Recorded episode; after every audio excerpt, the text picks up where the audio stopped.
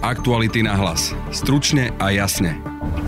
Ukrajina je pripravená súhlasiť s neutralitou a to výmenou za bezpečnostné záruky. Rusko zase hovorí o znížení vojenskej aktivity pri Kieve. To sú najnovšie závery posledného mierového rokovania. Ukrajinský prezident chce ale zapojiť do rozhodovania aj samotných Ukrajincov. O téme sa porozprávame s českým analytikom z Asociácie medzinárodných otázok Pavlom Havlíčkom.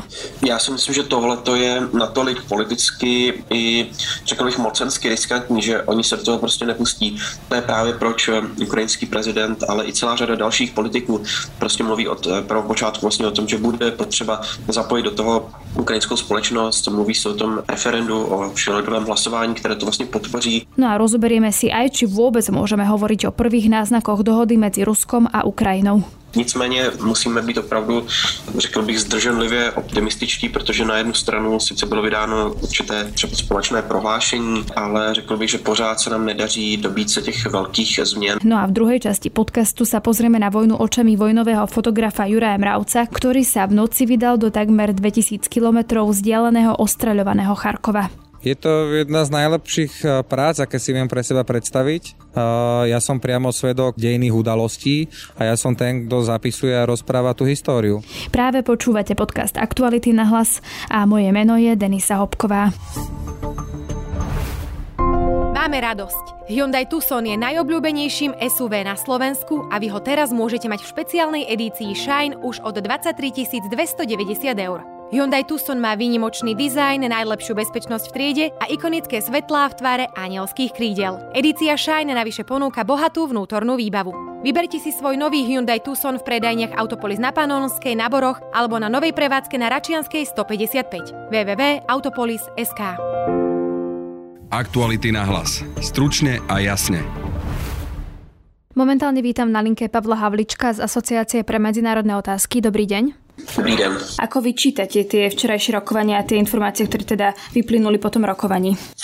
Tak já si myslím, že vlastně to setkání bylo velmi zajímavé, protože obě dvě strany se tam nějakým způsobem snažili ilustrovat ten posun v těch jednáních z různých důvodů, ať už domácích nebo mezinárodně politických. Nicméně musíme být opravdu, řekl bych, zdrženlivě optimističtí, protože na jednu stranu sice bylo vydáno e, určité třeba společné prohlášení a e, obě dvě ty strany se vlastně setkali na nové půdě v Turecku, ale na druhou stranu představili třeba některé své, některé své eh, jako kdyby představy a kompromisní body, ale řekl bych, že pořád se nám nedaří dobít se těch velkých změn, velkých, eh, řekněme, ústupků eh, z jedné či druhé strany a dosáhnout kompromisu na těch sporných otázkách, kde prostě ještě stále nemáme dostatečně silnou politickou vůli. Vy jste vzpomenuli, že nebyly ještě teda ty ústupy na oboch stranách. Z ukrajinské strany by to malo být podle vás čo?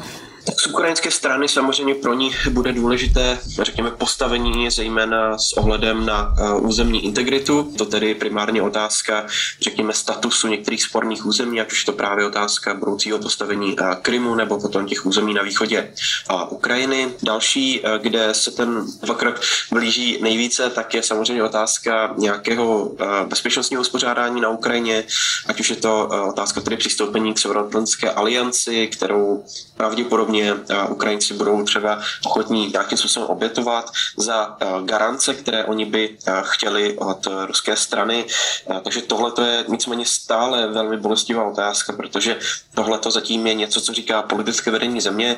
Je otázka, jak by tohle bylo střebáváno ve společnosti, protože tam více než 60%, 60% plus ukrajinské společnosti prostě chce se stát, eh, aby jejich země se stala eh, členskou zemí Severoatlantské aliance. Takže tohle to určitě nebude něco eh, v kontextu těch současných tvrdých bojů a ztrát na civilním obyvatelstvu a tak dále, něco, co bude populární. Takže proto možná i ty odkazy na nějaké konání referenda, které by tohle mělo potvrdit. Ukrajinský prezident o tom hovorí, že za tú dohodu musia byť aj ukrajinskí obyvateľia práve v tom referende, ale nie je vlastne už teraz jasné, že sa to nepodarí, že Ukrajinci nebudú hlasovať vôbec za to, že by napríklad sa mali vzdať členstva v NATO. Já si myslím, že pořád, a to je ten klíčový faktor vlastně v budoucím, eh, v budoucím vývoji těchto těch jednání, je, že prostě my nevidíme ještě eh, úplně řešení těch vojenských operací, eh, které vlastně do velké míry určují to, jestli se, řekněme, ten ten pokrok ze strany Ukrajiny anebo Ruska právě posune na tu či onu stranu.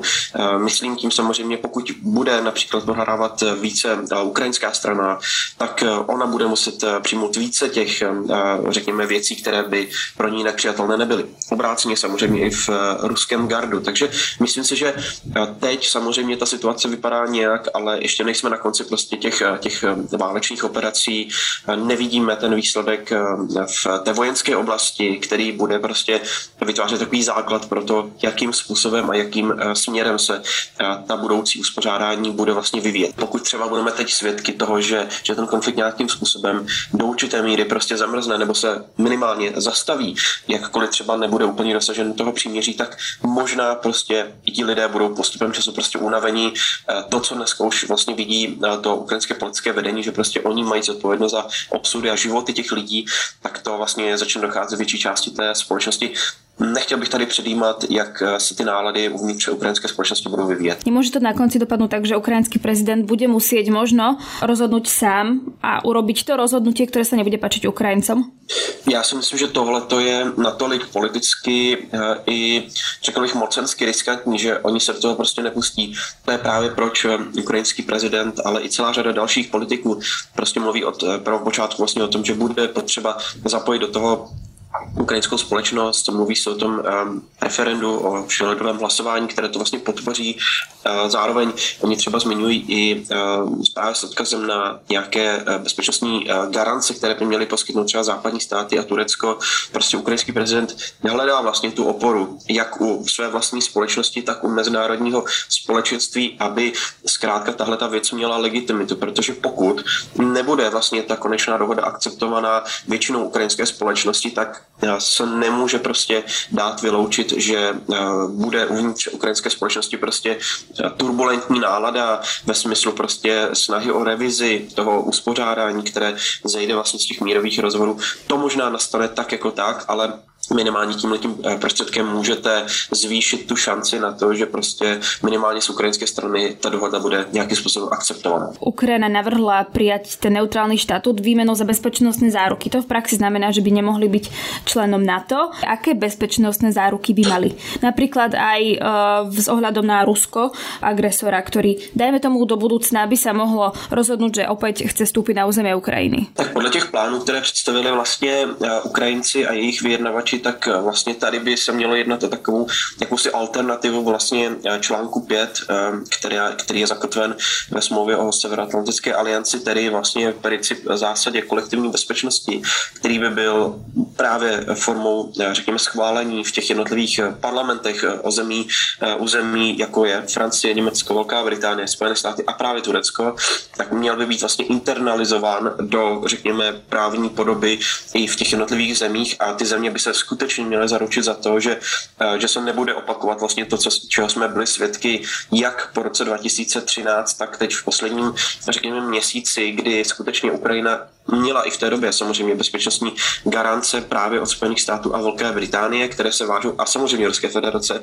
které se vážou vlastně k tomu budapešskému memorandu z roku 1994, kterým se Ukrajina vlastně vzdala třetího největšího jaderného arzenálu na světě právě za garance území územní eh, integrity země, to se samozřejmě nestalo. Ani jedna z těch zemí vlastně nevzala na sebe ten, ten závazek a Rusko bylo pak zemí, kterou, která ho vlastně zašlapala do země. Takže oni to chtějí prostě změnit, chtějí, aby ta, aby ta neutralita, která by mohla obnášet i třeba to, že na území Ukrajiny nebudou žádné zahraniční základny, že se Ukrajina nebude přidávat do NATO a tak dále, aby to bylo prostě vykompenzováno velmi silnou garancí. To zně velmi tak uh, teoreticky nějaké garancie, ale skôr mě zaujíma, že ak by napríklad e, sa teraz na niečom dohodli a Putin by sa o 5 rokov rozhodol, že finančne už je nejak situácia stabilizovaná, vojaci sú vo väčšej sile a ide späť na Ukrajinu, tak by to znamenalo v praxi, že tie krajiny, ktoré by mali dávať tieto záruky, by mohli vstúpiť na územie Ukrajiny a bojovať za Ukrajinu, alebo by sme sa opäť uh, prizerali, posielali zbrania, ale v podstate by to nebolo nič iné ako doteraz. Ne, mělo by to být právě ten, ten první scénář, kdy opravdu tohle by předpokládalo nějaký asi vnitřní mechanismus toho řešení toho konfliktu, který by samozřejmě obnášel v konečném důsledku právě zapojení těchto vojáků, kteří by měli podobně, jako je to právě s odkazem na ten článek 5, na, kterým, na kterém oni to vlastně modelují, to, že skutečně ta vojska půjdou tu kolektivní obranu, respektive obranu ukrajinského území v tomto případě vlastně vynucovat. Znamenalo by to tedy prostě plnohodnotný a automatický konflikt s Ruskou federací. A to si myslím, že je něco, o co minimálně v tuto chvíli Ukrajinci usilují, dává to dobrý smysl, vlastně rozšířit, internacionalizovat ten konflikt, aby do něj bylo zapojená co nejvíc vlastně států světa. Na druhou stranu ještě neviděl jsem ty reakce například na tuto konkrétní otázku ze strany právě těch jednotlivých zemí.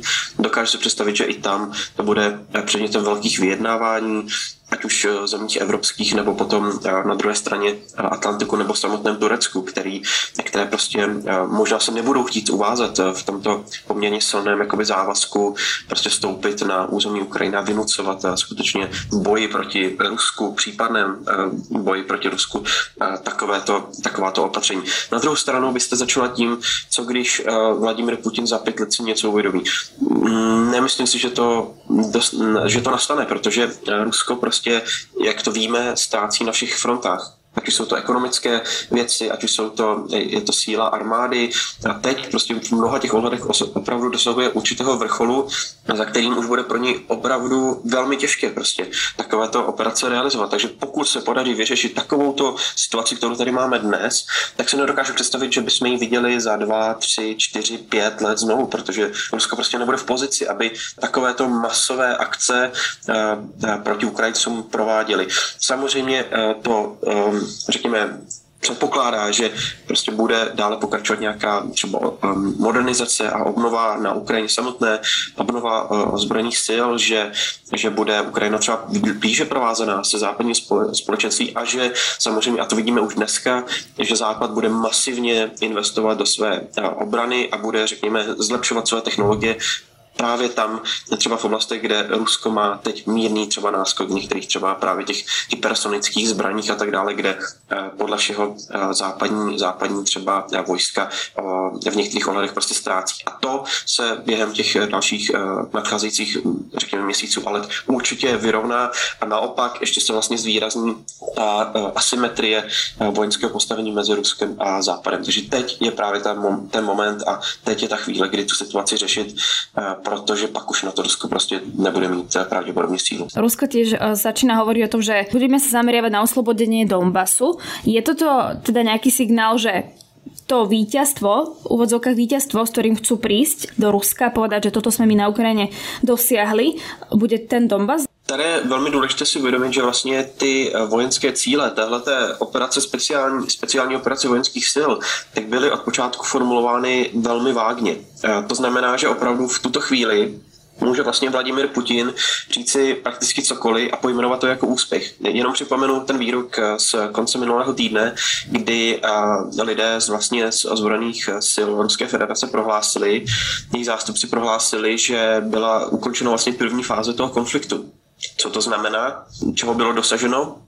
Nebo co vlastně to přineslo v konečném důsledku, není vůbec jasné. A naopak vlastně ruská strana nad tím zásadně jakoby mlží a poukazuje na, na nějaké dílčí úspěchy, ale vlastně ty jsou, eh, ať už z našeho pohledu, toho kritického pohledu, naprostým selháním vlastně a, a, a odklonem od těch úplně původních cílů, jakým bylo právě třeba eh, zajmutí eh, ukrajinského politického vedení nebo další, třeba včetně právě převzetí kontroly nad, nad Kijevem, tohle to se prostě nepodařilo, ale, ale, ale oni přesto a nebránilo jim v tom vlastně vůbec nic, aby řekli, první fáze konfliktu skončila, a my se teď přesouváme k tomu eh, cílu, který oni na začátku formulovali, a to právě eh, s odkazem na Donbass, kde skutečně eh, vlastně ty první formální, alespoň velmi formální a retorické vlastně požadavky na vstup ruských ozbrojených sil na Ukrajinu, tak vzešly právě z toho regionu, kdy měli právě lídři vlastně těch takzvaných separatistických republik požádat Vladimira Putina o tu intervenci a jejich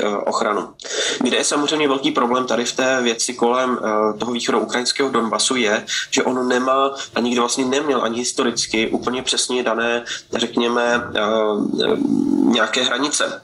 Nebo, nebo bariéry prostě, protože ano, vidíme tam území třeba administrativní území Doněcké a Luhanské oblasti, to jsou ty administrativní celky, které jsou vlastně zakotveny, řekněme, i v ukrajinské ústavě, ale vidíme, že ta ofenziva je daleko širší a že minimálně o co zkrátka ruská, ruská armáda bude usilovat, je propojení těch vlastně východních území, včetně samozřejmě přístupu do Ruské federace z oblastí, oblastí Krymu. A tam je právě mezi nimi to, to široce zmiňované a dneska odstřelované a likvidované město Mariupol.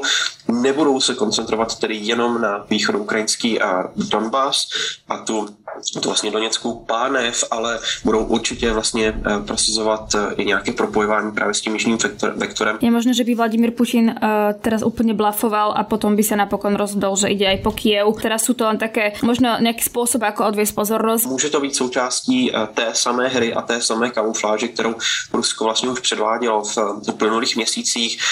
Rozhodně tady musíme být obezřetní, aby jsme se v, plném, v plné míře prostě nestotožnili s tím, že teď Rusko tady ohlásilo, ano, stahujeme se, začíná to vypadat dobře, Tohle je velmi laciný narrativ, na který my bychom na západě neměli uh, naskrkovat. Jakkoliv samozřejmě my sami, stejně tak jako Ukrajinci, si strašně přejeme, aby tohle byla ta cesta ven. Nicméně, uh, co uh, přeznamenávají třeba ty, třeba ty výstupy Vladimira Medinského šéfa ruské vyjednávací delegace, je, že prostě nás ještě čeká dlouhá cesta, než, než budou tyhle ty otázky uzavřené a než se třeba do těch rozhovorů připojí i Vladimir Putin, který prostě je tím rozhodujícím, řekněme, eh, prvkem v této věci, protože my víme, že i když ta jednání probíhala, v Turecku se setkali například ruský a ukrajinský minister zahraničních věcí, tak ten ruský eh, Sergej Lavrov prohlásil, že prostě nemá mandát k tomu, aby vyjednával v určitých věcech, ani o třeba humanitárních eh, koridorech z některých měst. Takže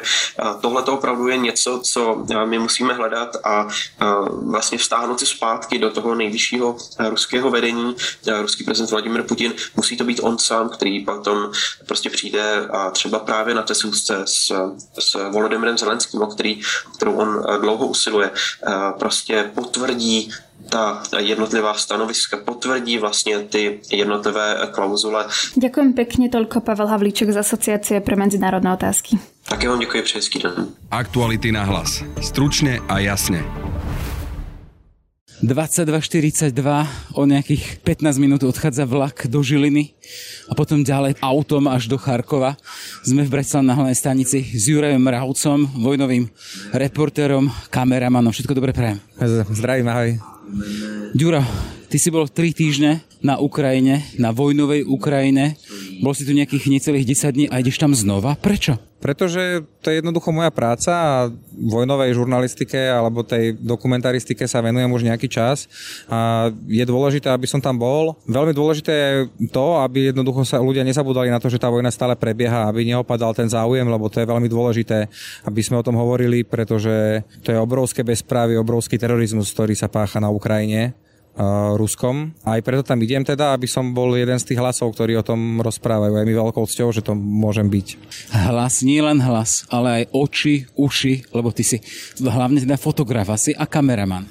No, venujem sa fotografii a venujem sa takisto aj dokumentárnemu filmu a za ten čas už uh, som si našiel nejakú techniku aj svoj nejaký vyjadrovací spôsob, ktorým kombinujem tieto dve média. Eh, v tom tvojom vojnovom reportérstve Ukrajina, to nie je to prvé, čo si zažil. Mosul, Irak, bol si na Náhornom Karabachu. Poznáme tvoje zábery, tvoje filmy, tvoje uh, dokumenty.